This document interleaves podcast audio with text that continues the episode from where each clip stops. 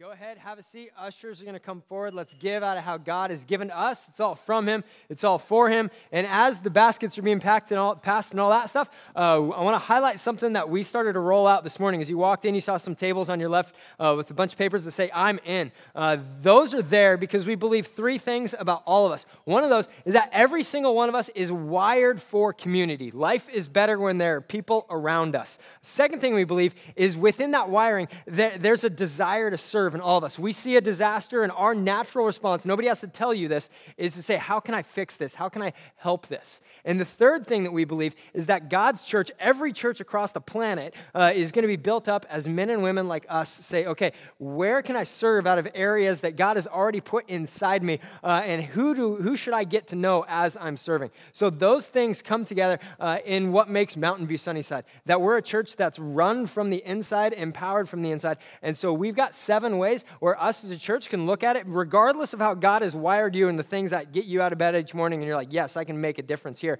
Regardless of what that is, we've got areas where we can say, look at and jump in and say, I'm in. And we're going to profile the first of those right here. Let's roll tape.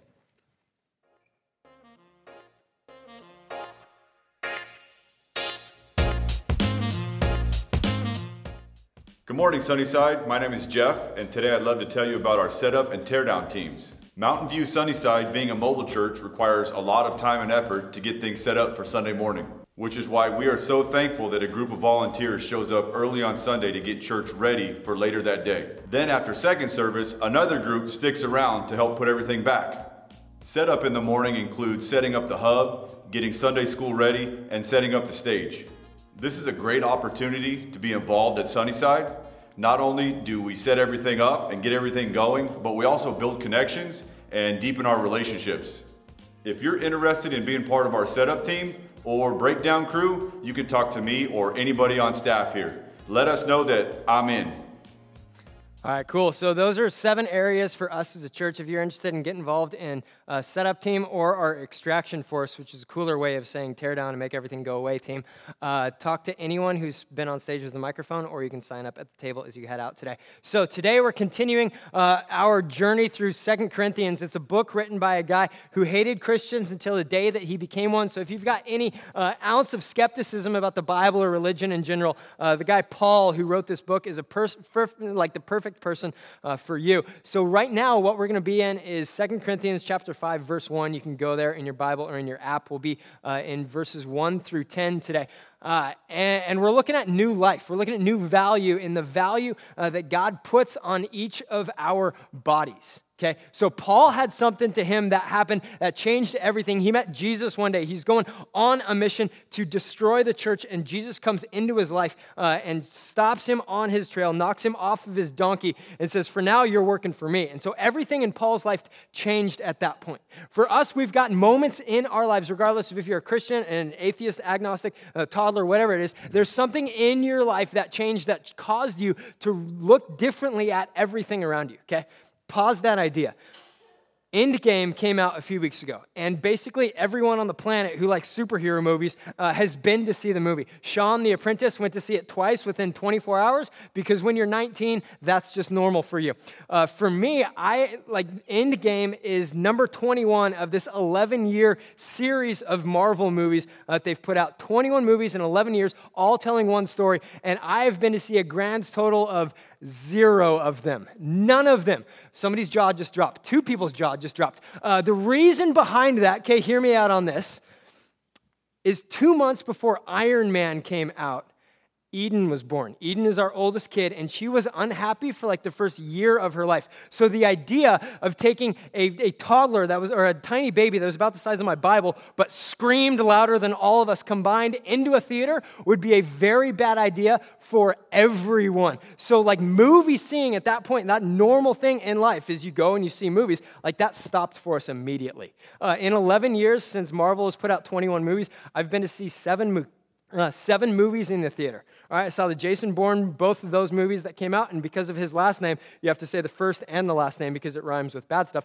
Uh, I've seen both Star Wars movies, and then Anna and I have been out to see a movie on a date three times in 11 years. One of those was up while Eden was 17 months old and Anna was already pregnant with Ellie. So the first 20 minutes of up on the emotional stability of a new mom and a pregnant mom, that is horrific. So don't do that uh, if you're expecting. Don't see up ever if, you're, uh, if you've got young kids in the house.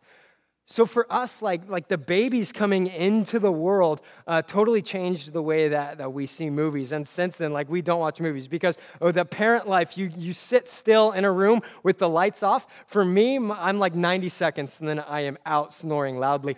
Um, and what we're looking at today is the way that God invades our life. He challenges us and He gives us a new perspective at looking at things. And what we're going to look at today is a new perspective and a new way of looking at something that we've had with us for forever. And that is a new perspective and a new way of looking at our bodies. Our bodies. The reason is because what we're going to look at today, we see that God puts a very, very high value on what we do with our bodies and the way that we treat our bodies, good and bad, and also treat other people's bodies, good and bad. And what he's going to say is, I've got something better for you. I've got something better. And that's great for our culture and our day because everything else that you're going to see hates the way that we, like, like teaches us to hate our bodies. Right? Every magazine that you're going to see has either got something bad or something good about bodies, and we only put a small segment of the human population on the front of those. To, and, and in a way, what that does is it teaches everybody else to hate their body.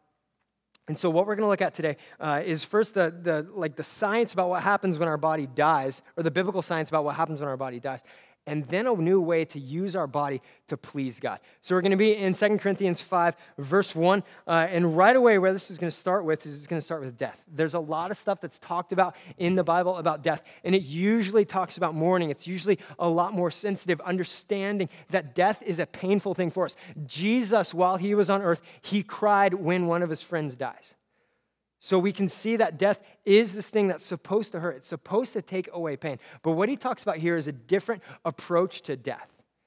And so we, we hold this in one hand and we hold every other account in the other hand, and we form like a more rounded understanding of what death does to us. Is it is something that's painful. Jesus cried over death. We can cry over death. We have a green light from God to do that.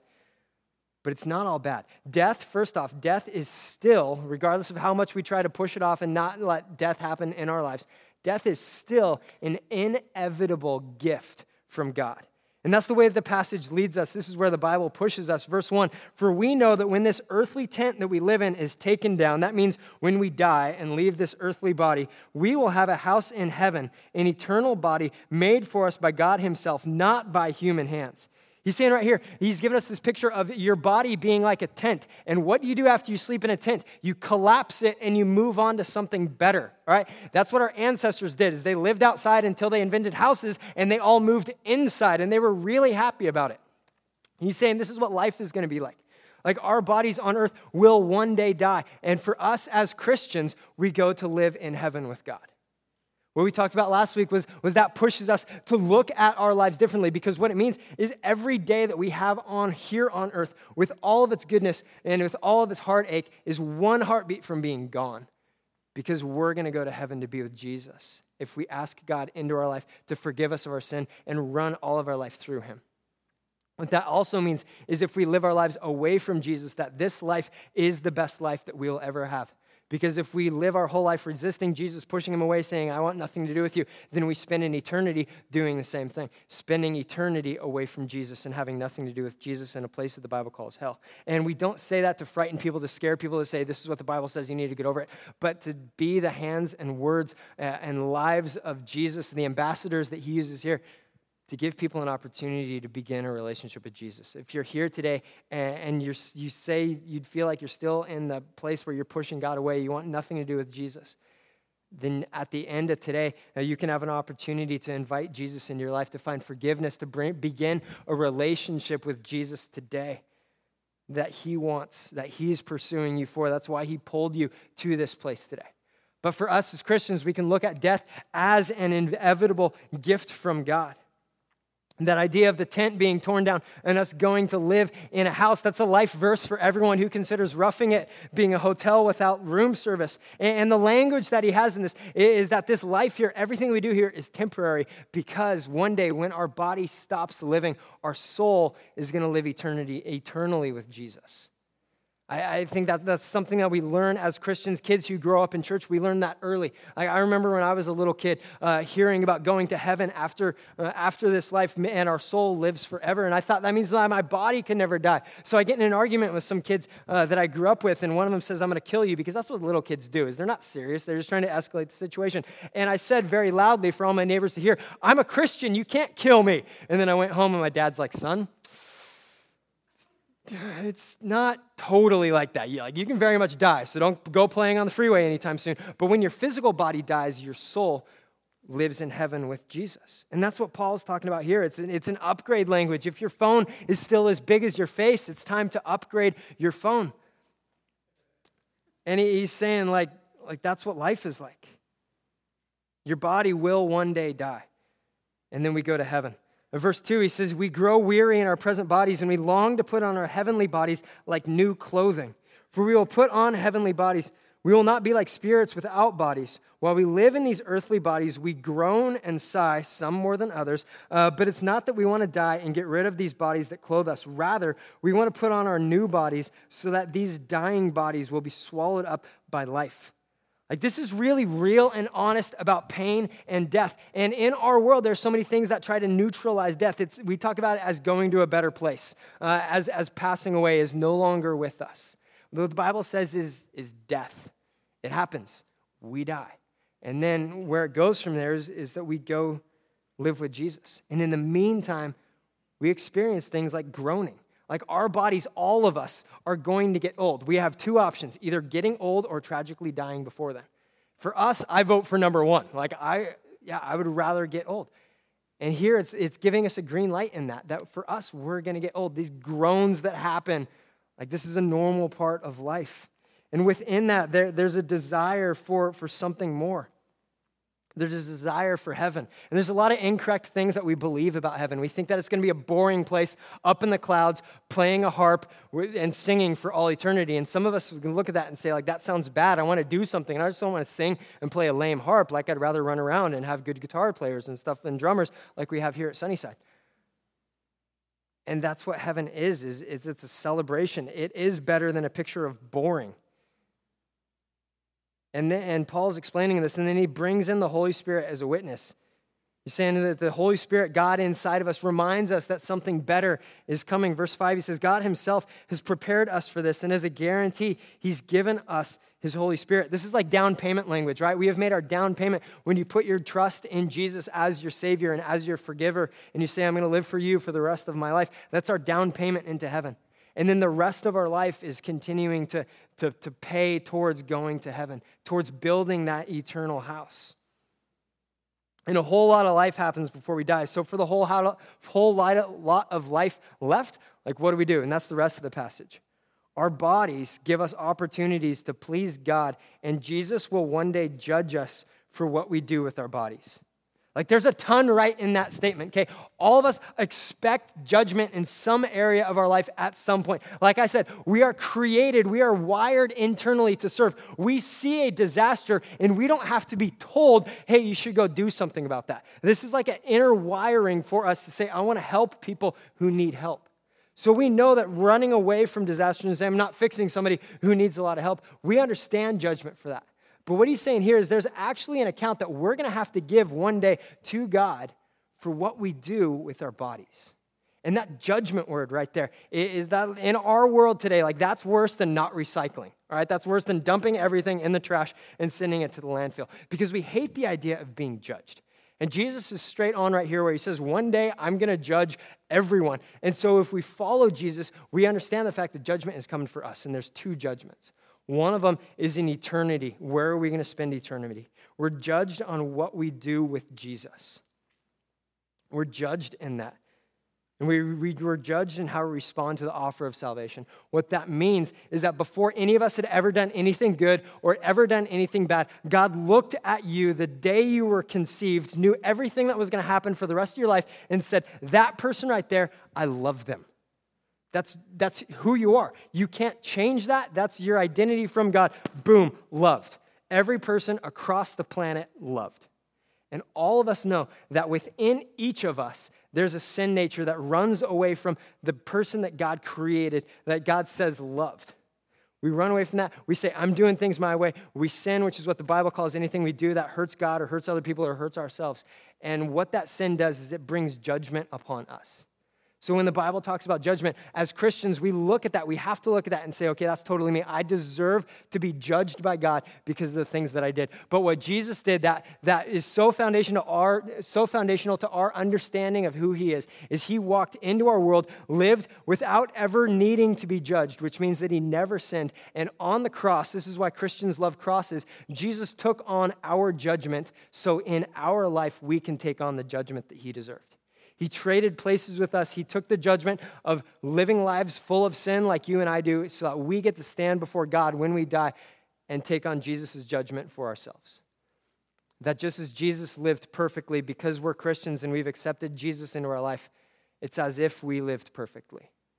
It's as if we never sinned because we've asked Jesus to come into our life and forgive us of our sin. What that means is if we live apart from Jesus, we're still living under the judgment of God. And so, around judgment, then the question is in this judgment that Paul's talking about, the question is, what did you do with Jesus?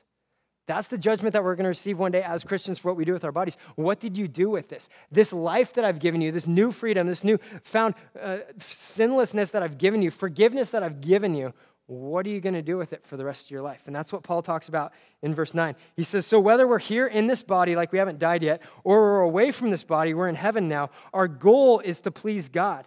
For we will all stand before Christ to be judged. We'll each receive whatever we deserve for the good or evil we've done in this earthly body. He's getting specific. He says, In your body, you're going to receive either good or evil for what you've done. And this doesn't, again, this doesn't affect our salvation. We're saved by grace alone, through faith alone in Jesus, saying that, that we, it's an undeserved privilege that we get from God, that we get to inherit Jesus' judgment instead of the judgment that we deserve. That's the only way that we're saved from hell. But faith that saves is never alone. Saying is that new life that God puts inside of us, new forgiveness, a new trajectory on the way that we live, that never just stays inside of us. It works its way out of us through everything that we do and how we treat people and how we treat ourselves and how we treat God. It's this new radical life inside of us that makes a difference in everything else. It's that big thing that changes the way that we address everything else. And he's saying that that happens in your body. And there are four big ways that hit us in our culture about how this is lived out through our bodies. And the first of those he talks about in verse 6. He says, So we are always confident, even though we know that as long as we live in these bodies, we're not at home with the Lord, for we live by believing and not by seeing. Yes, we are fully confident, and we would rather be away from these earthly bodies, for then we will be at home with the Lord. He's talking about living, living in fear of death. We're saved so that we can live in confidence, not fear around death. For us as Jesus followers, and for those of you here who are Jesus followers, Man, when we die one day, we're going to go to heaven. And it's going to be so much better than anything else we will ever experience here. What that does is it doesn't cause us to put up guardrails to make sure that everything is safe. That gives us uh, a, a, confidence to go into every area of life knowing that there's no stray bullet for a Christian. And we can live our lives fearlessly and not let fear dictate what we say. I, I heard a great story as I was getting ready for this this week. There's a missionary named John who grew up in Scotland, and he felt like God was calling him to go be a missionary from Scotland, where he grew up, to the South Pacific. Okay? So if you just look at this from a weather perspective, he's going from soggy, cold, damp Scotland to the beaches of the South Pacific. This guy is my hero, all right? So he's telling this to his church, and there's a guy that says, You know what? You know who lives down there? You know who you're going to go tell people about Jesus? Cannibals and you're going to go get eaten by these cannibals as you tell them about Jesus. And he writes this in his autobiography. He says, Mr. Dixon, you are advanced in years now, which means old. Your own prospect is soon to be laid in the grave, there to be eaten by worms. It's good stuff right there. I confess to you that I can but live and die serving and honoring the Lord Jesus. It will make no difference to me whether I am eaten by cannibals or worms. And in the great day, my resurrection body will arise as fair as yours in the likeness of our risen Redeemer 150 years before they are invented. Mic drop. Right? He's saying we're both going to get eaten by something. And it's a matter of if I live my life on mission like this, it could be cannibals or it could be worms. God's in charge. I'm letting him decide. Two things from this. One, uh, it was definitely worms. Like he died at home safe at the age of 82. Second thing is, is whether or not we're called to be missionaries in the South Pacific, which would be pretty cool, whether or not we are, it's, it's still an invitation. It's a green light to live our lives not being afraid of everything that could happen. How do we do that? Like, how do we just not be afraid? I think you look at Paul who wrote this, you look at other people who write things like this in the Bible, and the difference is, is they know how good God is. They know how good God is, and they understand that, that life spent with God is better than life here on earth. And that's so much of a challenge to us who have comfortable lives because we look at everything good in our life and we say, I don't want to die before I experience insert blank here. I don't want to die before I can do this. I don't want to die before I can do that. And we're telling God basically, I don't think that you are better than insert thing here. And this doesn't give us permission to go live unintelligently. Instead, it's saying we're, we're living open handed, saying, God, my life is yours. Do, what, do with it whatever you want. The second thing is we're saved, so we care about all life from womb to tomb. Last week was Mother's Day. We, we talked about the Pregnancy Care Center uh, and the fundraiser that we are partnering with them in on. Uh, that as you walked in last week, a lot of you grabbed baby bottles. We bring those back on Father's Day uh, filled with money that's going to go towards creating a culture of life here in Fresno and Clovis. Uh, but we just like had to zoom over it really quickly. I want to stop here, and especially as we're talking about bodies and everything in our culture about who has the right to control bodies and all that stuff, uh, I want to highlight what they do and what God's word says about this. Um, so, according to their website, Pregnancy Care Center provides pregnancy testing with verification, ultrasound examinations to confirm pregnancy, community resources and referrals, classes on parenting, nutrition, childbirth, uh, infant resources and supplies, and post abortion support. Pregnancy Care Center does not provide or refer for abortion. So, why does that matter? Like, that's a bunch of good information, it's a bunch of good stuff. Uh, that matters because in our country last year, there were 600,000 babies uh, who were aborted. And we understand that God's, um, God's idea of life begins at conception. That where we read where it talks about in Psalm 139 that he saw me being formed in my mom's womb. And we talk about things that God uh, puts on kids before they were even born, blessings that God puts on kids while they're still in the womb. Uh, we also see the, the place of babies as being completely silent uh, and defenseless. And we say that this is something that God would get behind to fight. We also see that not a single one of us in our personhood and our viability as people, that that's based on what we can do, that it's based on our identity, that it's based on the fact that we are men and women, we are sons and daughters made in God's image, and therefore, even from inside the womb, deserve protection, deserve rights, deserve safety. And so, what we do as Christians is we do a number of things. And one is uh, for people who have gone through abortion and walked that road or pushed somebody else to it or financed an abortion, uh, we meet that with grace and mercy and forgiveness and second chances and love. And we do everything in that the best that we can as a church. We do that as individuals the best as we can to show the love of Jesus because we are all sinners in need of a Savior. Second thing we do is we try to resource uh, organizations that do this better than we do. Like, I'm super limited as a person. So, what I want to do is, I want to put my resources behind an organization like Pregnancy Care Center that's actually going into situations that are dark and hopeless and are making a difference in the lives of kids being born that would have been aborted. We get behind this. And this isn't just a women's issue. For us as guys, what do we do? We take care of people who are defenseless uh, and, and stuck and can't get out of their own situation which means that we take care of babies that are still in the womb. We create a culture of life in every area that we possibly can.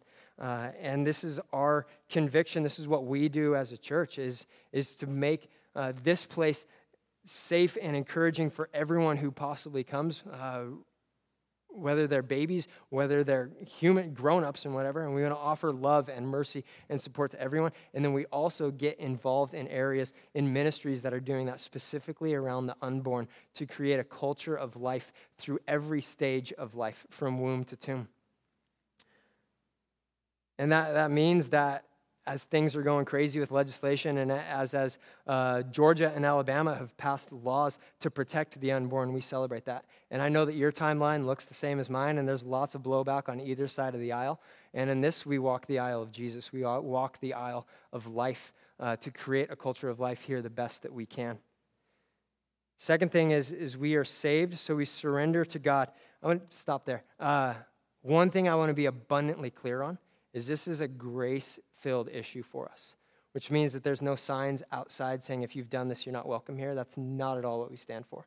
Uh, as a church, we stand for love and grace and forgiveness and new life. That happened for us when we were moved from sinners and cast to hell on a way to hell uh, to people who have been redeemed and brought back by Jesus. And we now sit and sit here as sons and daughters of Jesus because he came in and forgave us. We want to do the same thing as a church. So hear me on that one clearly. Okay, next thing. We're saved so we surrender to God what we do with our bodies sexually. Just as exciting. Uh, our bodies are not our own, they're given to us by God. And with that, uh, God created sex. It wasn't something that God created, uh, or God created Adam and Eve and then went to take a lunch break and came back and, oh my goodness, what's going on? Uh, God created the, the, passion behind sex, God created the magnetism behind sex, and God created the, the reproductive power behind sex. And he created that to exist within a, a lifelong marriage that's safe and encouraging and, and protective uh, of both people. And so God created sex to exist between one man and one woman in one marriage for one lifetime, which means that heterosexual marriage is the place where sex is created to grow and to flourish. And so, for us as Christians, us standing accountable one day for God means that when it comes to our bodies, when it comes to sex, that we have to deal with both sins of omission, things that we don't do, and also sins of commission, things that we do do. Uh, in the prequel the Second Corinthians, which is amazingly called First Corinthians, uh, Paul is explaining this passage really, uh, this idea really clearly. And he says, Every single Christian man, you have a responsibility to please your wife which means you please your wife uh, in emotionally and relationally and financially and not spending money that she doesn't know about, and also sexually. This is our duty to understand what our spouse wants, and that doesn't just mean on your birthday. And he flips it around the same way. For wives, your job is to understand how to please your husband emotionally, relationally, financially, not blowing money that he doesn't understand, uh, that he doesn't know about, and also sexually which goes way beyond just on birthdays. It goes into a normal, this being a normal part of our relationship.